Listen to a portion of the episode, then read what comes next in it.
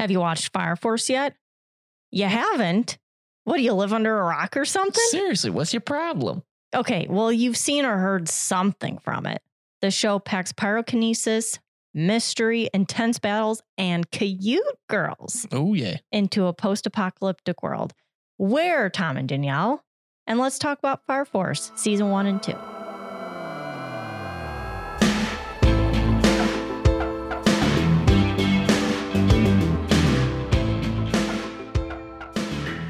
You heard the girl. That's Fire Force. We're going to try and talk about both seasons. I think we can get through it. It's going to test the limits, but more importantly, we're going to have a little bit more structure this time. Okay? We got a little excited for our first episode of the year. It's a little jumbly.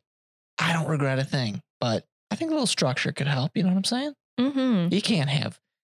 It's fine to have cereal for dinner once in a while, but you can't be having it. You gotta have a real dinner once in a while.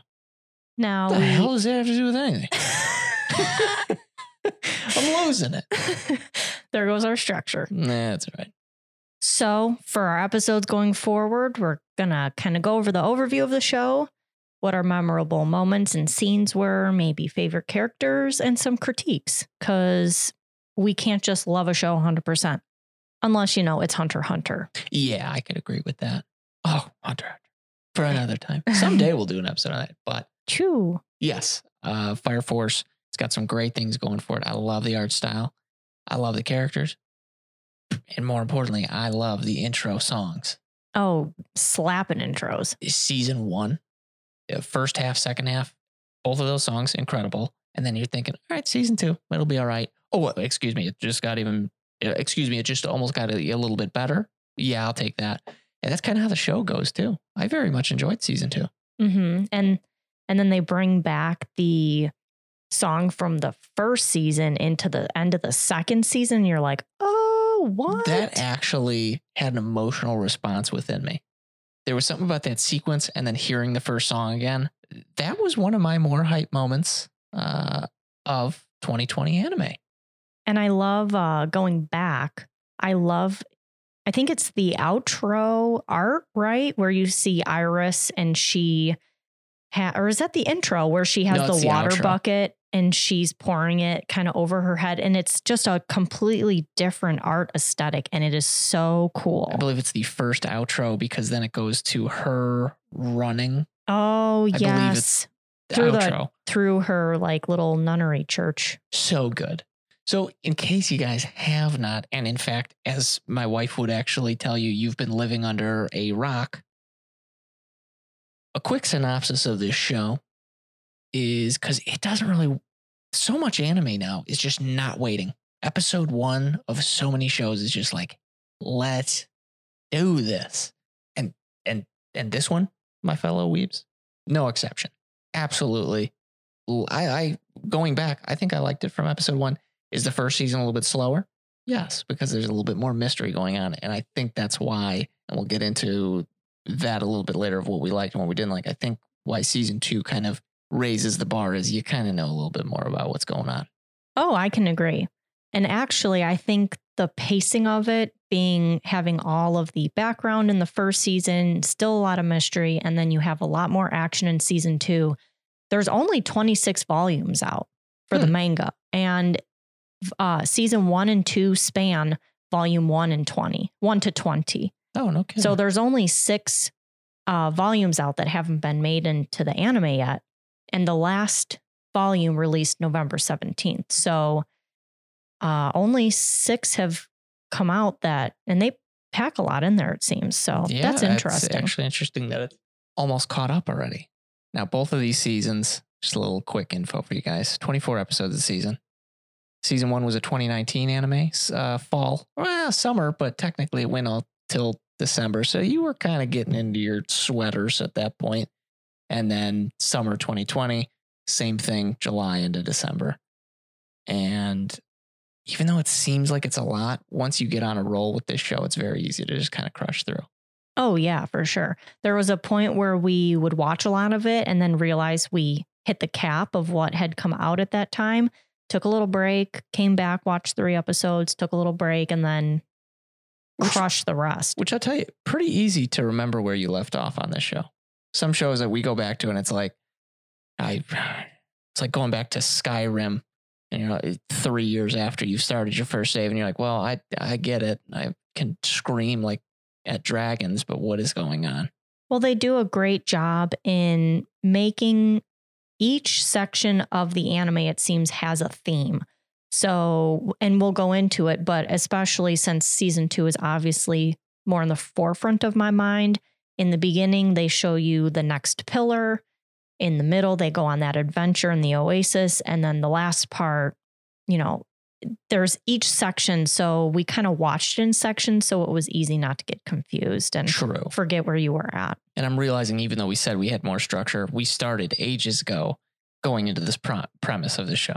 So quickly, for the folks that, again, have not even seen it, the rock people, the world of Fire Force was hit by a catastrophic event where this poor planet was just engulfed in flames.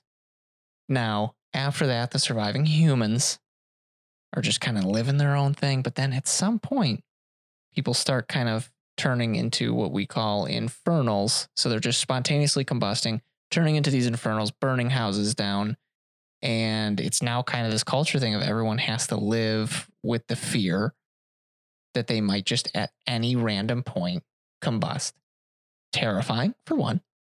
2, pretty brutal in the show. Mm-hmm. Now, our main character here is actually, and we'll go into it as we're talking more and more into the plot, is what we call a third generation.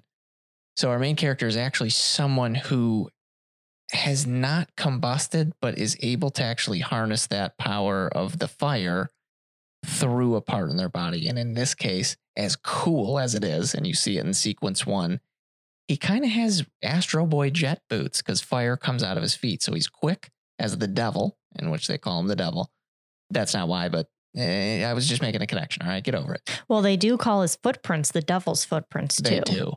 I think he initially gets, his grandmother calls him a devil. And because of his smiley, his pointy kind of teeth, so he looks devilish. Yeah. Kind of. So I think the last thing, because if you haven't seen it, I don't want to spoil too much, but the main setup for this show is our poor boy Shinra is now joining the Fire Force after when he was a kid, his house burned down. Everyone blamed him because, of course, he can now, I mean, he's got these fire abilities or whatever, but also he's got this nervous tick. It's so cute where he just smiles when he's nervous, and it does look like a devilly grin. But then once you understand what it is actually very charming.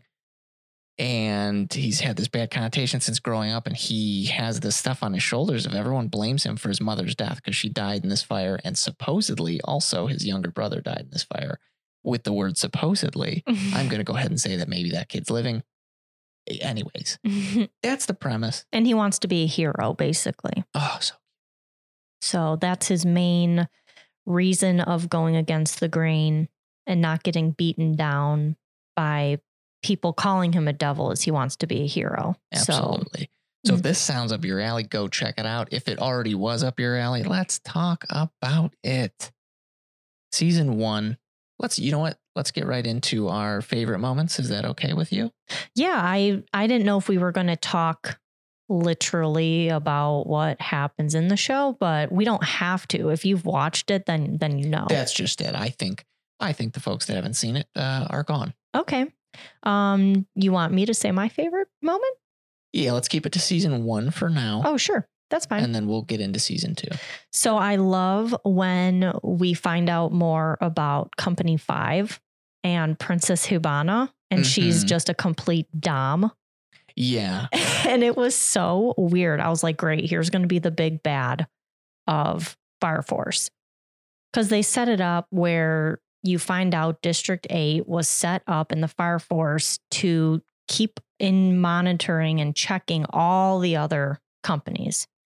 So you think, okay, Company 5 is going to be another bad one. We got to figure out what they're doing. And you find out that they're capturing these infernals and doing tests on them to figure out why they combust, what's going on with them, whatever.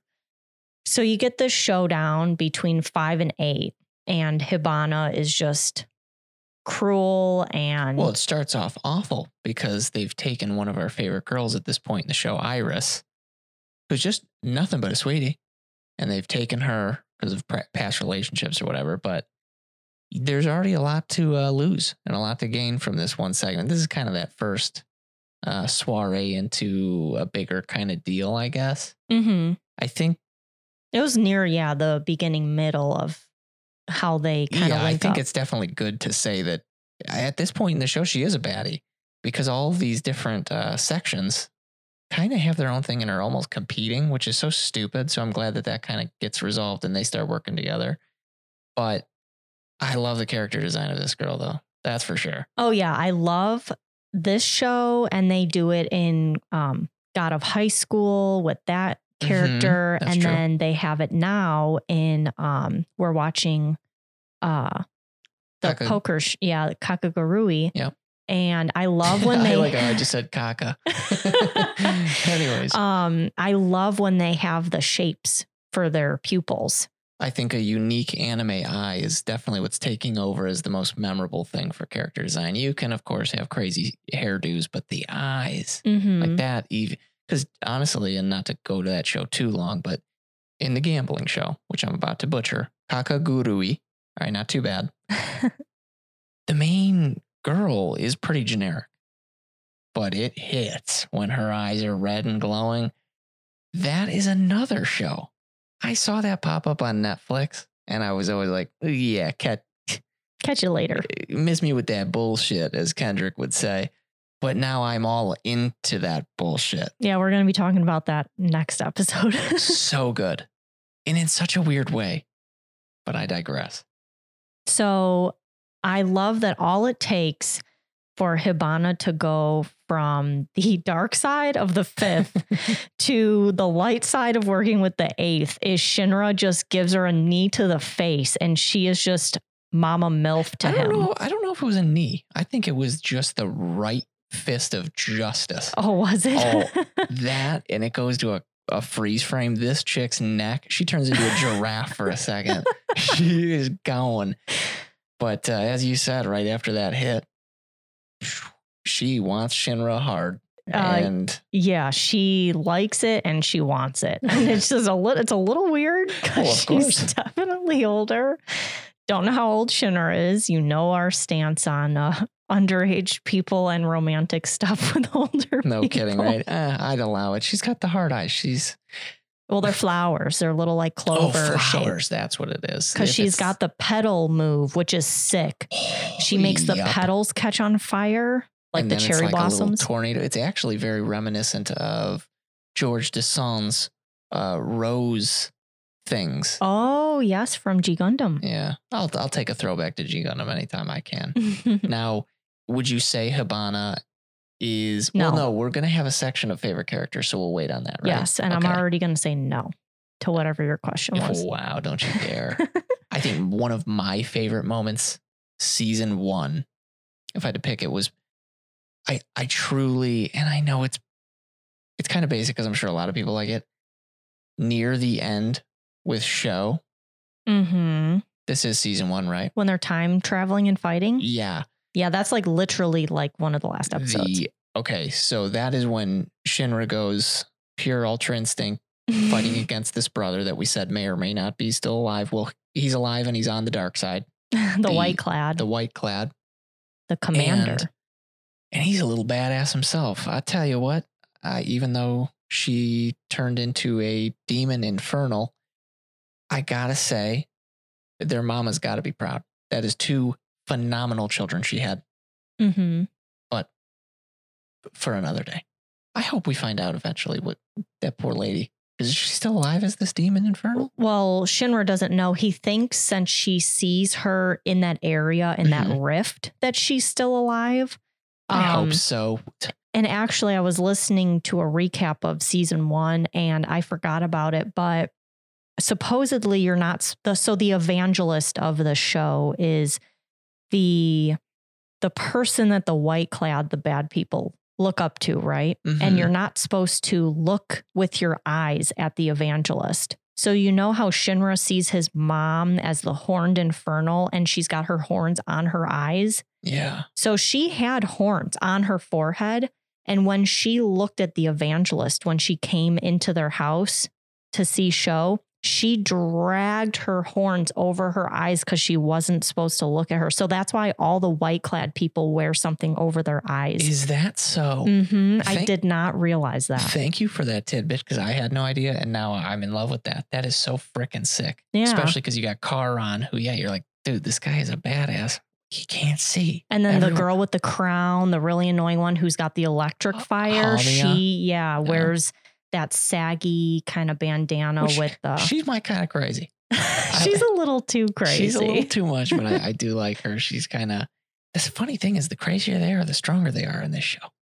Except, you know what? Everyone but Sho, I realized. And then there's one with googly eyes who also... He's got the very pointy bangs. He's one of the other top guys. He also does not wear anything over his eyes. But supposedly, you're not supposed to look at the evangelist. Okay, well, so good to know. I found that out today. Hey, can I get back to my structure? Sorry. I'm just kidding. You have more structure than I. So in this case, they're fighting at the end of season one. And my gosh, finally, Shinra unlocks like this. Gets his move down. Yeah. So he full on gets so heated in this battle that he is actually faster than time. Like he's splitting molecules. The dude is two places at once and two ass kickings at once. I feel bad for Sho in that instant, but I also don't feel bad for Sho because Sho is also very powerful. And it was good. You know, sometimes the older brother has to lay the law.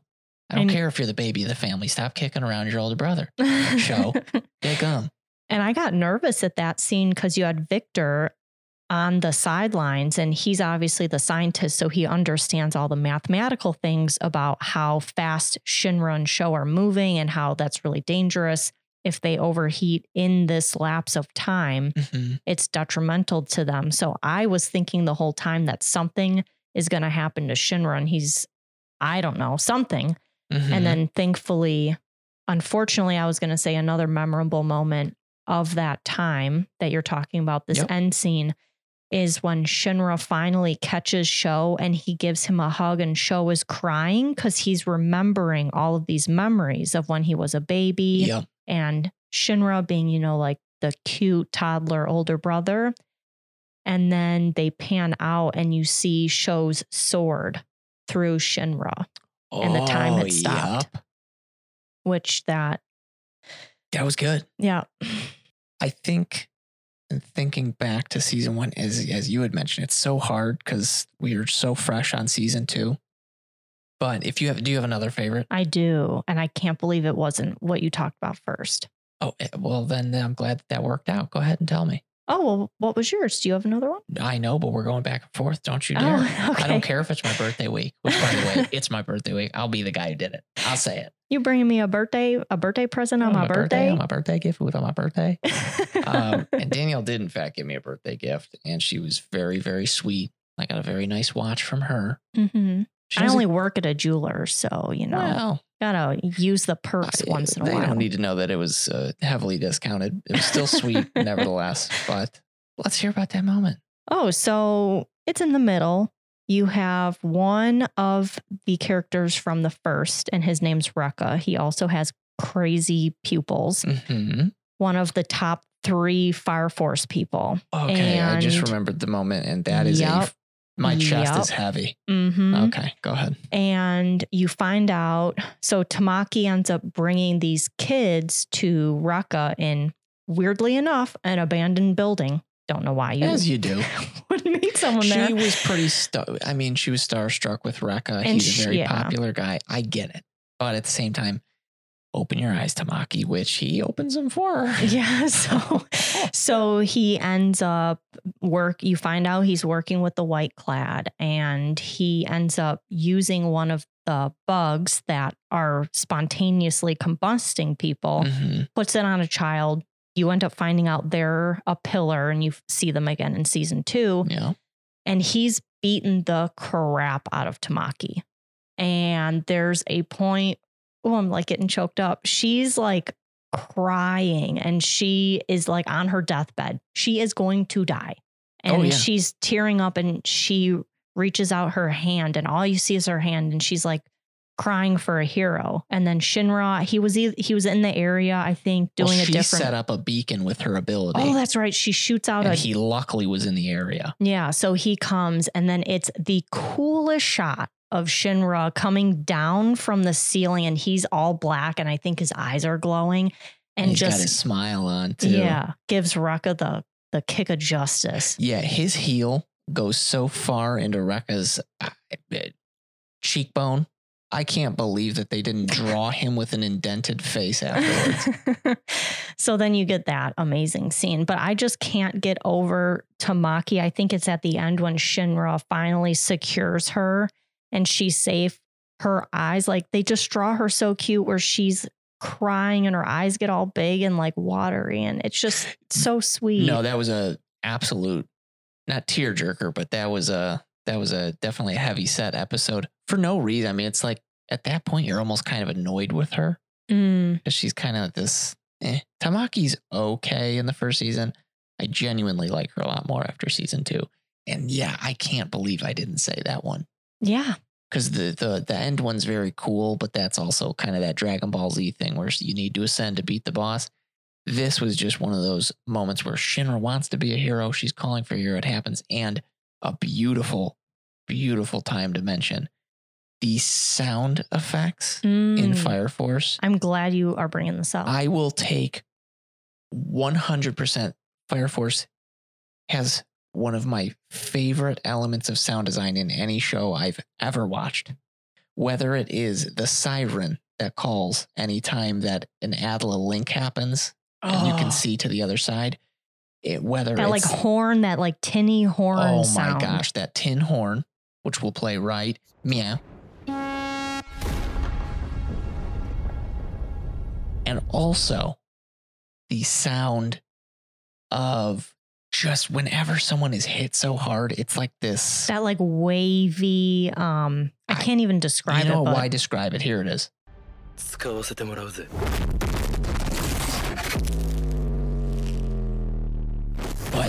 that with the animation, holy mother of mercy. I love it.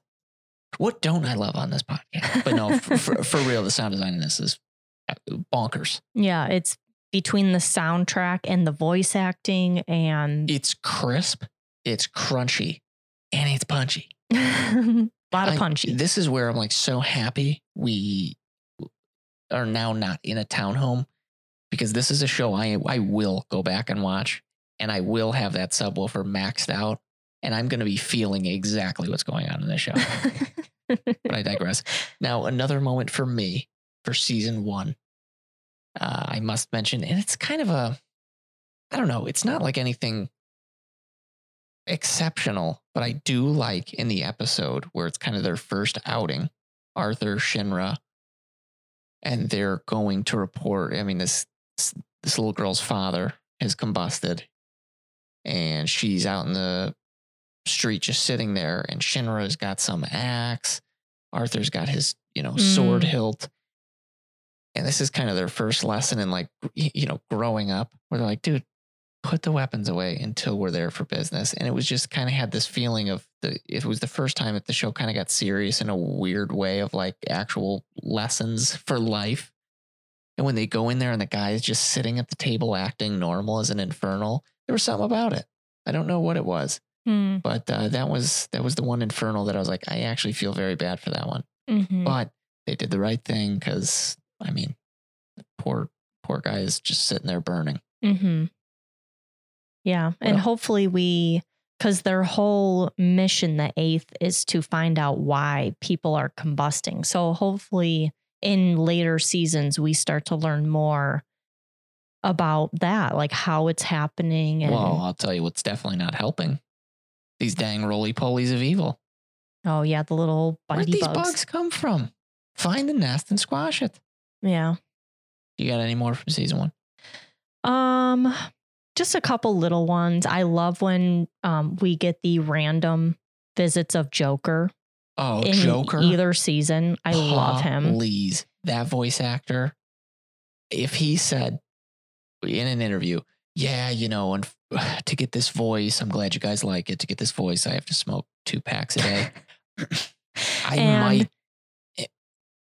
won't, but you know what I mean. Listen, you play Joker, or he's also voiced from My Hero Academia, Chisaki, the beak evil guy who gets walloped. Yeah. Or he's one of the instructors from Tower of God, Liroro. That's right. I forgot about that. It just play his voice acting. I don't even have to know what he's saying. And it's just. Why don't we give them a taste? What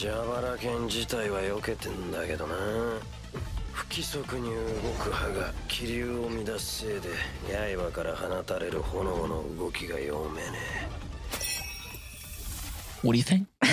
Just as impressed as us. I hope you like it, but that gravelly. But there's a scene when Sho is trying to stop Shinra and Vulcan and Iris leaving when they're trying to recruit Vulcan to come to the 8th. Yep. Sho is coming in the white clad to stop them, obviously, and then Joker ends up showing up out of nowhere and kind of battling a little bit with Sho, so they could get away and keeping up with him for the most part. I just love that little. Entrance of him is great. I'll tell you what, and it should have happened sooner. I'm jumping the gun here. It was the first introduction into my girl from the show. Are you calling me a gorilla cyclops? That part on the rooftop. One, you meet her a little bit better. This muscle-bound character who has no right to be as cool as she is. She's just a romantic. She wants love.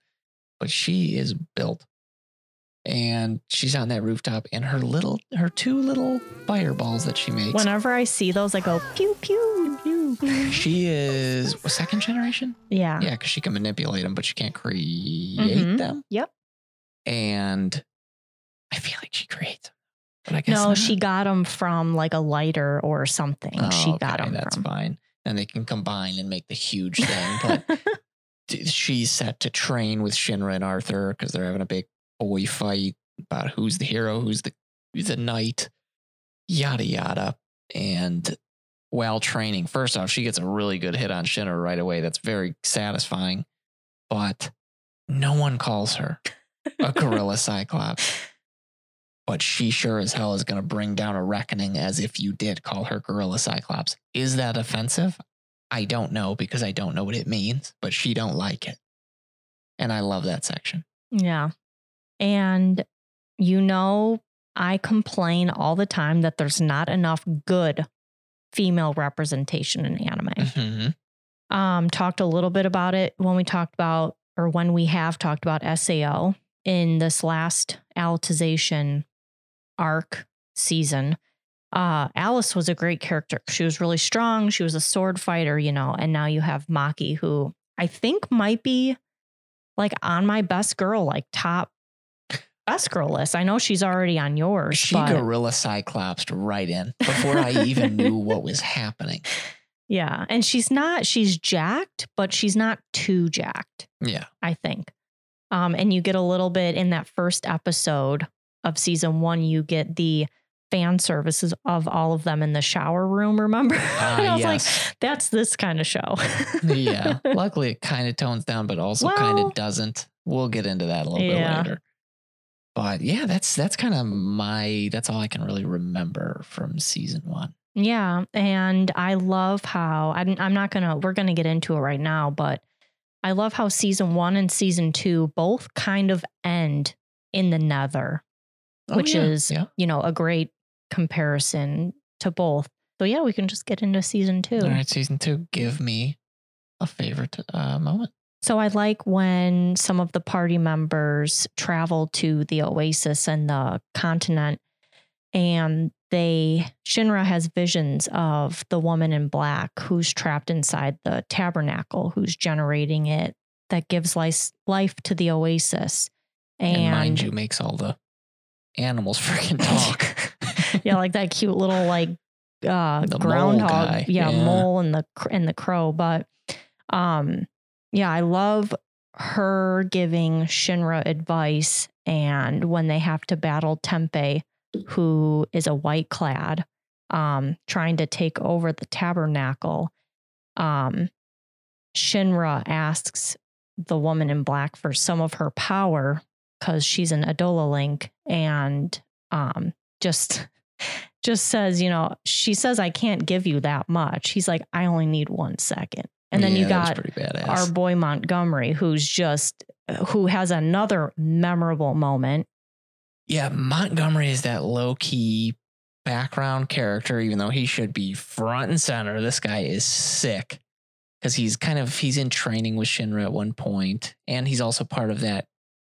It was like the festival where you first see Joker and Shinra from season 1, basically. And in this moment in season 2. Yeah, the rookie competition is what it was. That's what season 1 was. But, and I think is he in District 1, I think? I don't know. Yeah, that might be right. With the patch guy. Oh, yeah. Okay, yeah. So then he is. But yeah, he is dope. That was the coolest bit of episode. I wish he was in more than just that little arc of the show. Yeah. Because, man, so his fire ability puts these markings on his skin and his eyes go yellow. He just, he looks so freaking cool. He is like OP. I'd love to see him spar with Shinra. Yeah, but, you know, because everyone loves Shinra and because the story revolves around Shinra, he's always going to come out on top. True. And I'm just saying that because... go molecular on you. Yeah. But, I mean, yeah, that is so... I hope we see more of him in later seasons, because he is way too cool to be so underrated. Well, I mean, at that point in the story, though, he was quite pivotal because he bought the time for them. Oh, for him to charge up, basically. Yeah. And going back to the Lady in Black, sick character design. She's so creepy. She's kind of got a devilish smile, kind of like Shinra, but she's got like one of her eyes is white, one of them's black. She's just cool. I like the way she talks, too. It was really like wispy and drawn out. Mm-hmm. It was really cool. She actually might be one of my favorite characters design wise in the show. Mm-hmm. I could agree. They're all freaking cool. We talked about that. If I had to pick a quick first moment, season 2, I think I'd go with it's kind of when there's a siege on that one city and there's that demon infernal episode 5, I believe, where they have to come up with that plan to kind of start up a fire tornado around this demon and that acts almost like the barrel of a gun for that one ability to shoot up and go through it because you need an excessive amount of power to do that. Thought that was pretty good. Yeah, and I like that too because it's kind of wholesome in the way where a lot of other Fire Force companies come to the aid of Company 8 because usually they don't cross their district lines. And this was a situation where they had outside help, which was kind of nice because that usually doesn't happen in the show. And it kind of set the tone because throughout this season, it just starts. Yeah, they are pretty much working together by the end of it. And that's good to see. But more importantly, in the sequence, and not everything, of course, depends on Maki. I'll admit she's a good portion of what I like about the show. But that was kind of a shining moment for her. And you realize you've known she's strong, but like that moment, her really helping to control that inferno, you're like, okay, she's something a little bit extra special. Mm-hmm. Yeah, she's great. She has a great ending scene too in the Nether. I don't want to talk about that. Oh. Yeah, not yet. Give me another moment though. So I always love. We didn't even talk about when when they see Benny in season 1 in District 7, but we get a great Benny and Joker sequence in season 2. Oh, yes. Give me a second because I have it here. They stage a frontal attack on the Imperial Seat, which is part of the like Soul Temple. Mm-hmm. Because they're trying to find out information because there's too many things that are lining up with the religion of Soul and Amaterasu, right? Yeah, and big genre, yeah. And the White Clad. So Joker ends up going to Benny, and Benny kind of already breaks the rules and doesn't really go with the status quo. So that was a great pairing up of them two. Benny not sure if he can trust Joker, and Joker kind of like poking fun at Benny. And oh, and we thought that had a little bit of a heart palpitation moment when you think one of them got the poison dart. Yeah. And then you get to see some of Joker's backstory too, which was kind of cool. You see how he was really abused and was trained up to be one of those extreme fighters and then ends up leaving. Yeah, season 2 was king of like the backstory, like sneaking it in. You got some with Potato Boy, mm-hmm. Joker. You get a little bit with... You get our poor boy Arthur. You get Arthur's backstory. You get that episode with Tamaki where like you totally end up just getting her at one point. Season 2 just took everything to a next level. It's kind of like Mob Psycho season 2. Mm-hmm. Where, yeah, I would watch season 2 of this over season 1 any day of the week. Could that be wrong? Maybe. Could it be right? Probably. Yeah, it really helps you connect with the characters where you haven't been able to emotionally connect with them because there was nothing. The show is so fantastical. There's nothing really human about it that you can connect with until they show you these backstories, like Arthur being abandoned by his mentally unstable parents who just leave him alone. And then that kind of clicks as to why he's so in his own head, making up his own stories, because Arthur gets so OP when he believes he's riding a horse with a sword. And just charming. Yeah. And then I love Maki's backstory, and you see what kind of man her father is, being, mm-hmm.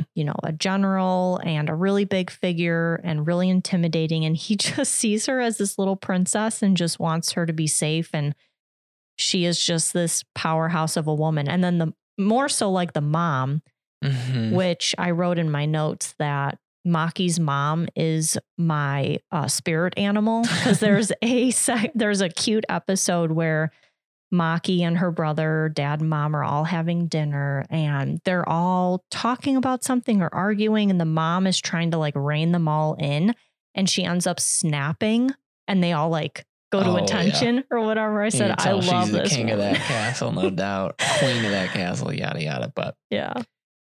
So that was a good moment. The fight with Karon at the beginning of the season was really intense and fun. And then you get the other one later on when they're trying to get that kid because he's a pillar. Yeah. And then you see Karon protecting Shinra and the kid, because he ends up going a little berserk. He has a sad backstory, but Nataku, which is the kid who actually got that Rekka turned into, put the bug on from season 1. So he ends up showing up. He's a little annoying, but I mean, the poor kid, regardless. And then he's got to fight that one creepy dude with his, the black ash moves, which that is a little slightly overpowered. Yeah, Corona. Yeah.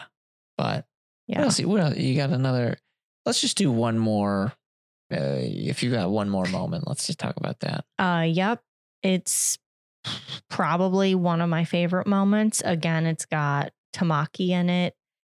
When they are in the Nether and she's with Juggernaut, and I don't know what the white clad character is, but she has kind of like a Hydra sword whip kind of thing. Yeah. And Tamaki is getting her butt kicked, and then Juggernaut comes and saves her. She's crying out again and ends up crying out for Shinra. Because he saved her the first time, and she's getting those flashbacks. Well, and also after she got saved the first time, he says, anytime you need me, you just call. Yep. And so she calls for him. You think, because there's this flash, you think that it's Shinra, because he's obviously in the Nether too, and it ends up being Juggernaut. And then you get that awesome fight between him and the white clad person, and his ultimate move. Oh, crap. I wrote it down. I thought it was right here, but it's... Yeah, it was intense. What was that one? Hold on. Oh, crap. And then, and as you're looking for that, I'll tell you what, that was like, he had hit a wall as a character, and you're like, okay, I'm kind of overseeing this guy. This was it. This was his man moment. He breaks through the wall, and that is essentially why that does hit as hard as it does, because when she calls for Shinra and then something saves her, you're like, oh, okay, the hero's here. Wait, what? Wait a second. What is this guy doing here? Yeah, you get to see Juggernaut, who's the whole series has been afraid of fire. And the whole series has been quite a conundrum because he should have died several times. Yeah, we never find out. And they never explain it. Like, he got blasted through the chest, but then it just fills in again. And he's like, oh, well, you missed me because the suit's so huge, but you missed my body. It's like, no, dude, that was like right under your neck. Yeah. But that move he does is execution administered. It was that like atomic bomb kind of thing. That was a goosebump. Yeah, that was sick. And I love the name of that move, too. That's so great. But that was definitely one of my top favorites. Again, the ending of season 1 and 2, ending in the Nether, has just multiple crazy, like at least 3 to 4 different major fights in it. And it's all really cool. And actually, even though I know I'm a liar, I know I said that would be the last moment. We do got to touch slightly on what the little nugget that season 2 gave us right at the end, where we see Arthur and Shinra ascending, and like Benny shows them how to use, they have a name for it, but kind of like I can't remember, a fight or flight final flame that, like, even if they think they're down and out, like this is the flame to tap into and like get overpowered. So man, this studio has its work cut out for it, because I know for a fact the fight scenes in season 3 are going to be just sick nasty, if you don't mind me saying that. Well, and hello, you didn't even talk about at the same time when they're getting their training with Benny, you have Tamaki getting her playing tag with the twins. Oh, yes. And that was so cute. I mean, the twins, any snippet of the show with them in it is, it's highlightable. Love it. Yeah. There's no doubt about that. They are so precious. But I think it's safe to go into some, even though we've described a lot of them via the talking of these scenes, let's talk favorite characters. Listen, you guys already know mine. It's Maki. It's always going to be Miss Oze. She's the best. Would you say Joker's your favorite? I don't think we've gotten I would say him or Benimaru is probably my favorite. I like the ones that are really overpowered. And that gravelly voice just gets me. You want to talk about overpowered? Gustav Honda, the bald leader. Oh my gosh. Yeah. Who rams people with his head. Dude, they're in the Nether and you think something's going to happen. And it's just, he's not really in the show. It's just like 2 times, but you think something's going to happen to one of the main characters. And suddenly this bald-headed forehead of justice. Maybe I just look up to him because our head is shaped the same. But that moment was great. I don't think it's enough to get him on my list of favorite characters, but he's pretty notable. Absolutely. Yeah, Benny is so OP. He's great. Honestly, there's not many characters I don't like in the show. I think that's the hardest part with this, because at first I didn't like Tamaki. I don't like, and we talked about this, I think in an episode prior, I don't know what it was, but the fan service in this show. Yeah, it's fine. I get it. It's a punchline. Tamaki has this bad luck where she's constantly getting into some very odd situations with her clothes coming off and things like that. First couple times, it started kind of wearing down. I'm like, all right, this joke is getting so old. In season 1, we were over it. Yeah. That's how much they did it. Exactly. But season 2, they reined it in.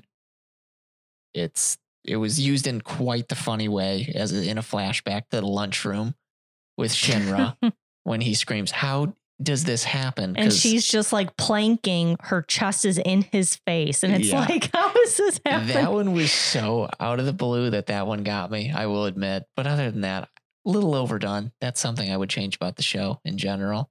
Yeah. Is take it easy on the Tamaki stuff. I mean, there's the Tamaki fan service, but then there's, because we love fan service, both of us. Yeah, I'm totally fine with it. I can appreciate it. I wish there was more like girl fan service, like for the ladies. Like, Benimaru's clothes. Benny gets into a fight, that's the fancy.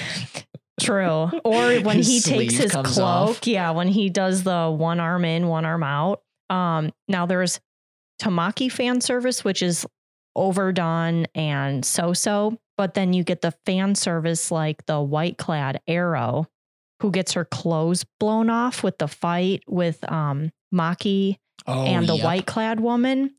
And she is barren at all. She's stacked. Now that was good and timely because a gust of fire comes by and it rips her clothes off. That's justified fan service. And Fire Force, that's how you do it. Yeah, that was a moment. Me and Danielle, I mean, it's kind of a little joke. We'll lock eyes during fan service and go, damn. Or we do, shh. Yeah, just shh. That's my favorite part, Don. But yeah, that was good fan service there. I don't need Tamaki falling over and her clothes magically poofing off. It was kind of cute in a couple of instances of this. They definitely second season handled it a little bit better. I think what gets me about her losing her clothes, I think they did it more in season one. I don't think they did it in season two, but when Tamaki's clothes just magically fall off or she bends over and her butt is showing with her underwear, that's different. But in season one, they did it quite often where Shinra's hand would be underneath her bra top on her boob. I'm like, that's a little too much. It's like she can have bad luck, but how is your hand randomly? Yeah, no, I agree. That was a little like we're getting into like some weird vibes, and I don't really like the feeling you're giving me right now. Yeah, that ain't my vibe. Yeah, but I'll tell you what is my vibe. Maki. Well, that. But I was gonna say the character. We already kind of drooled over that one sequence, but if I had to pick a low key favorite, one that doesn't get enough spotlight, as we already said, Montgomery. Please, season 3, please let him come back for the love of all. Actually, I'm sorry, I need to rewind and reiterate fan service. The ladies had it with his fight because he was shirtless and you got to see like his muscles. He was jacked and all of those, like the vein, like tattooing of the fire on his body was dope. Oh, I think I paused it at one point. I just looked at Danielle and said, sorry, never going to work out that much. This guy is a Greek god, but he's awesome. And I don't want to keep repeating it. I think it's better to actually be able to point out who you don't like. This is a show that you can't go wrong liking any. There's a character for everyone in this. Mm-hmm. And that's what's great about it. Yeah. Even though it was kind of our next thing to talk about, the things we changed. Tamaki and that whole thing, that is my biggest change. Other than that, the pacing of this show, rock solid. There's not a dry moment. And I don't think there's a filler episode, really. I remember the first episode of season 2. They go shopping for the lieutenant. Remember, that was kind of dumb. And then the calendar thing was a little awkward. I didn't really like that. True. Okay. You know what? That's a great check right there. I agree. Other than that, but I think it was a nice break to at least see them have a good day. Did it have to be that much episode? No. So you're right. That was probably a little filler. And it was weird being the first episode of season 2. It was a little weird. There you are. There was fan service for the women there too. But I didn't like it. It was awkward. Doesn't mean that it still wasn't fan service. That's popcorn isn't food if you don't like it. But give me good fan service, you know. Don't give me like a weird calendar. They did. Montgomery. Listen here. Yeah, true. You don't know what you got till it's gone. So when a show fully doesn't have anything, you'll know. Oh, we'll talk about fan service in Kakegurui. I don't even know if that's really fan service. That's just, my goodness, these people like gambling. Blessed. Oh yeah, Fire Force.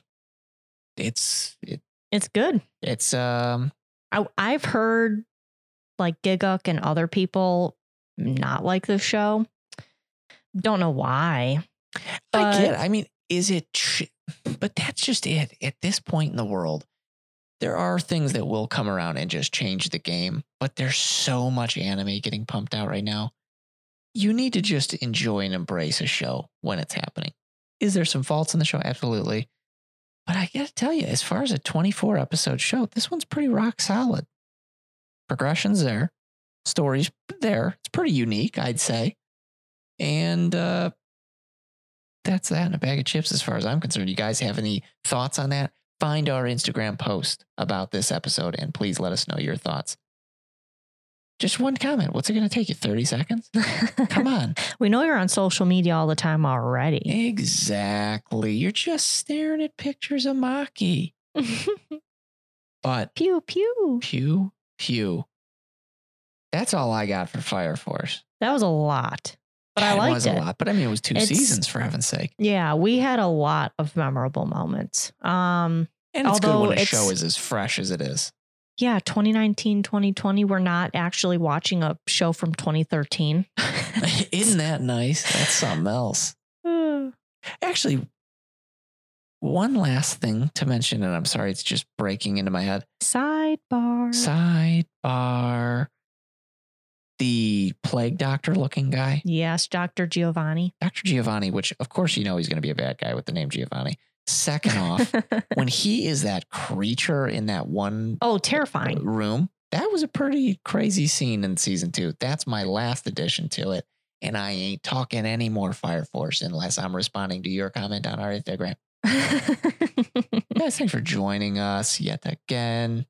Yeah, hopefully you enjoyed this episode. We're going to, like we said, talk about Kakegurui next week. And got some other episodes, hopefully. Coming on down the pipeline. Mm-hmm. So, yeah, if you haven't watched Kakegurui yet, it's on Netflix, English and subtitled. 2 seasons, 12 episodes apiece. They go quick. I'll admit, too, you can watch trailer and be like, yeah, that's odd. There's something about it. Yeah, I never thought we were going to watch this show, and we put it on a whim one night for dinner, and I was like, I'm kind of into it. And... yeah. It's definitely strange. There's definitely some moments, and they've got this awesome dynamic of characters will look cute, and then characters will look absolutely preposterously disgusting in a second frame. Oh, yeah. Ugly crying. The ugliest crying. Some of the most weird stares when they do. It's kind of reminiscent of the old SpongeBob days when they do that hyper, overly detailed close up of like him when he was dry in the bubble or whatever. They do these crazy close-ups, crazy eyes. And the voice acting, the levels they have to go to, they'll talk normal and then gradually or sometimes drastically change their voice mid-sentence. It is fantastic. So good. Yeah. I'm just here for a good time watching anime. So I'm not going to be the biggest critic of shows unless... you're not moving your story along or you have your girls losing their clothes way too quickly. Exactly. I think if you don't like something, don't watch it. Yeah. If you like something, make a podcast episode. That's it. All right, guys. We are massive fans of you. Hope you are at least somewhat decent fans of us. We're trying out here. No kidding. Close it out, Danielle. All right. Bye, guys.